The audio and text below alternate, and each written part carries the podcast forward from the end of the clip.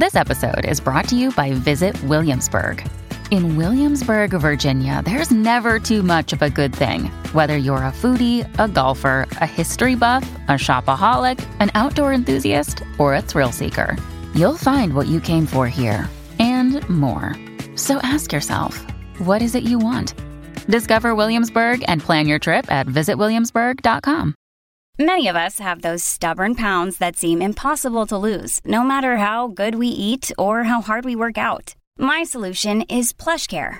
PlushCare is a leading telehealth provider with doctors who are there for you day and night to partner with you in your weight loss journey. They can prescribe FDA-approved weight loss medications like Wegovy and Zepbound for those who qualify. Plus, they accept most insurance plans. To get started, visit plushcare.com slash weight loss. That's plushcare.com slash weight loss. Hello, everybody, and welcome to another Q&A edition of Optimal Relationships Daily, episode 1105. I'm your host and narrator, Greg Audino, hoping your weekend is off to a good start if you're listening in real time. So today I'm taking a question from one of your fellow listeners who is struggling with social anxiety. Now, of course, a, a long-standing pattern of social anxiety is best addressed over time with a therapist, but our asker goes on to reference his poor experience with therapists, as well as the fact that he has more interest in learning coping strategies than talking through it extensively. Let's see if we can meet him where he's at and offer some help as we optimize your life. Social anxiety is something that I've always had, and I'm looking for better coping strategies when I'm feeling it. I mean that I don't want to practice going to a bar and talking to people. Instead, I want ideas for how to manage the anxiety when I'm already at the bar and feeling it, instead of being paralyzed with thoughts.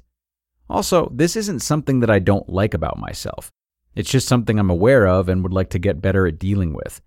So far, therapists haven't helped. They're usually the ones telling me to practice going to a bar and striking up conversations, which isn't useful. I never feel a true connection with them anyway. It's tough when I'm paying them and they have 40 other clients. Okay, thanks a lot for that, Asker. Good question. Detailed one, too. I appreciate all of the info you provided there. Uh, I assume that you might have listened to a lot of my Q&As since you went out of your way to mention that you've already accepted this part of yourself because that is exactly what I would have gone to before starting to talk about tools. You covered your bases on the therapist thing too, didn't you? That's another one I often lean on. uh, but this is good. It's it's good that you've accepted this part of yourself. And for that reason, I hope you didn't dwell too much on this during therapy if it's something that you've made peace with, even though it might otherwise be something tempting to dissect in a therapist's office. Um, and finally, you seem to be really confident in wanting tools to cope, specific tools at that. And if you do feel you've accepted this part of yourself, then again, why dissect it so much or go on with analyzing it when you could be acting instead? I totally get that. So, you mentioned wanting not just coping strategies, uh, but better coping strategies. I don't know which ones you've already tried, uh, and there are plenty of them that I could sit here spitting at you. You know, if you place yourself in this bar scenario that you've brought up, you could get yourself into a breathing ritual to calm down. You could go to the bathroom and play a relaxing video or look at a relaxing picture before getting back out there.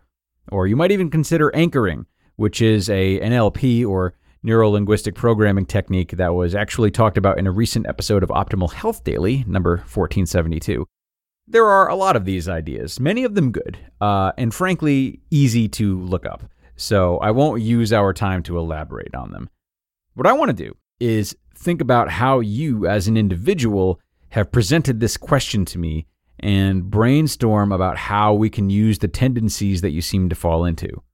So let's see. You're gung ho about wanting specific strategies and when you want to be able to use them, almost making an enemy out of your thoughts and how they paralyze you, as you said. You're self aware about your troubles and how you relate to them and how you feel they can be worked on, and what you feel does not help you. And between your general social anxiety and the way you talk about your experience with therapists, it's likely both difficult and desirable for you to build strong connections. So, based on that, I might recommend that you consider a hybrid approach to your coping strategies. Mind you, coping strategies do not have to be all physically action based like the ones I listed a minute ago. It's not like coping strategies over here and thoughts or conversations over there. A lot of people forget this, and if you're already feeling friction towards your thoughts and how they paralyze you, it's especially important that you don't forget this. I want you to think about thinking as quality over quantity. It's okay if you naturally think a lot. Uh, it's if that's the rhythm you fall into, rather than criminalize your thinking, can we instead direct your thoughts towards being productive? Can we create a coping strategy for you that doesn't eliminate thought, but instead is built upon some specific questioning about creating meaningful connections in the moments that you're feeling it's hard to do it, which would be those moments of social anxiety? What if, when you're at the bar and you're feeling uncomfortable, you direct your thoughts towards questions like, What's the worst thing that would happen if I talked to that person over there? If I was feeling confident enough to strike up a conversation right now, what might I start with? What about my day, or what did I learn recently that I would like to share with someone, even if it's not someone who's at this bar right now? You see, these types of thoughts or questions pivot you in the right direction. And even if you go try this tonight and you still find yourself only thinking about them and not ultimately talking to someone, that's still progress. The thoughts are directed, they're thoughts that yield answers, and they're thoughts that over time will make taking action easier and more natural. It's important to realize that these types of thoughts are your friend, even if they don't necessarily scream measurable success by causing you to talk to someone right away or think less right away. You might have accepted your social anxiety, but you'll also have to accept the fact that you still have to spend time with your thoughts. So see where that takes you. And I'll also offer a closing note on therapists. I don't think you were asking about it, but there is a lot that's intertwined here to me, so uh, I want to touch upon it. Finding a therapist uh, can be like dating. Uh, I know it's scary to go to one or several therapists and not feel like you're getting better because it's easy to lean on therapists as the end all be all of bettering our mental health. But sometimes you need to shop around and wait for the right fit. Keep trying, and while you're at it, consider why it is that you need a true connection with them, as you referenced. Why is connection or satisfaction prohibited if they have 40 other clients?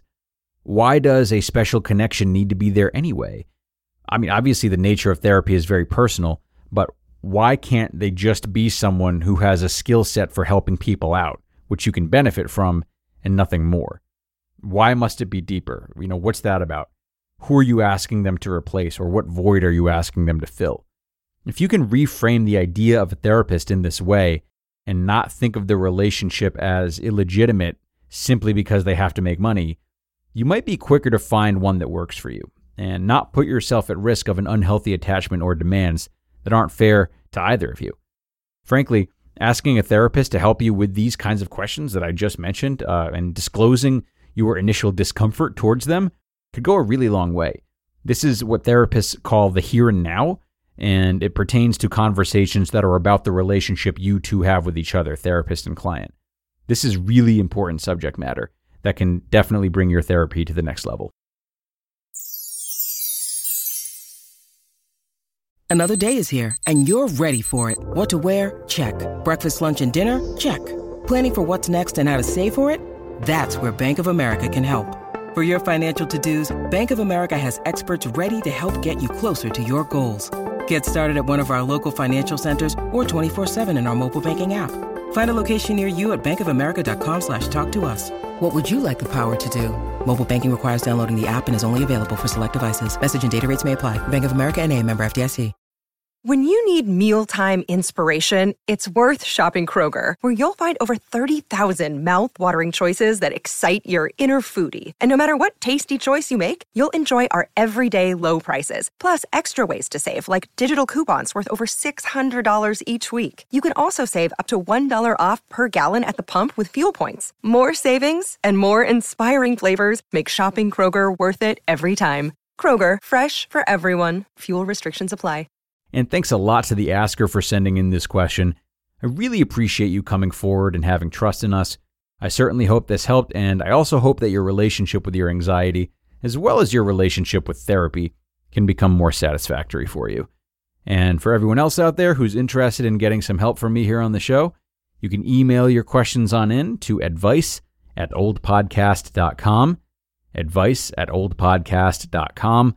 You'll definitely hear back from me, and I will do my best to help you on the show or over email, whichever you prefer, usually both. That'll do it for now, though, folks. Thanks once more for joining me today, and do be sure to come back tomorrow for the Sunday show, where I will have a post for you from Dr. Margaret Rutherford. That's where your optimal life awaits.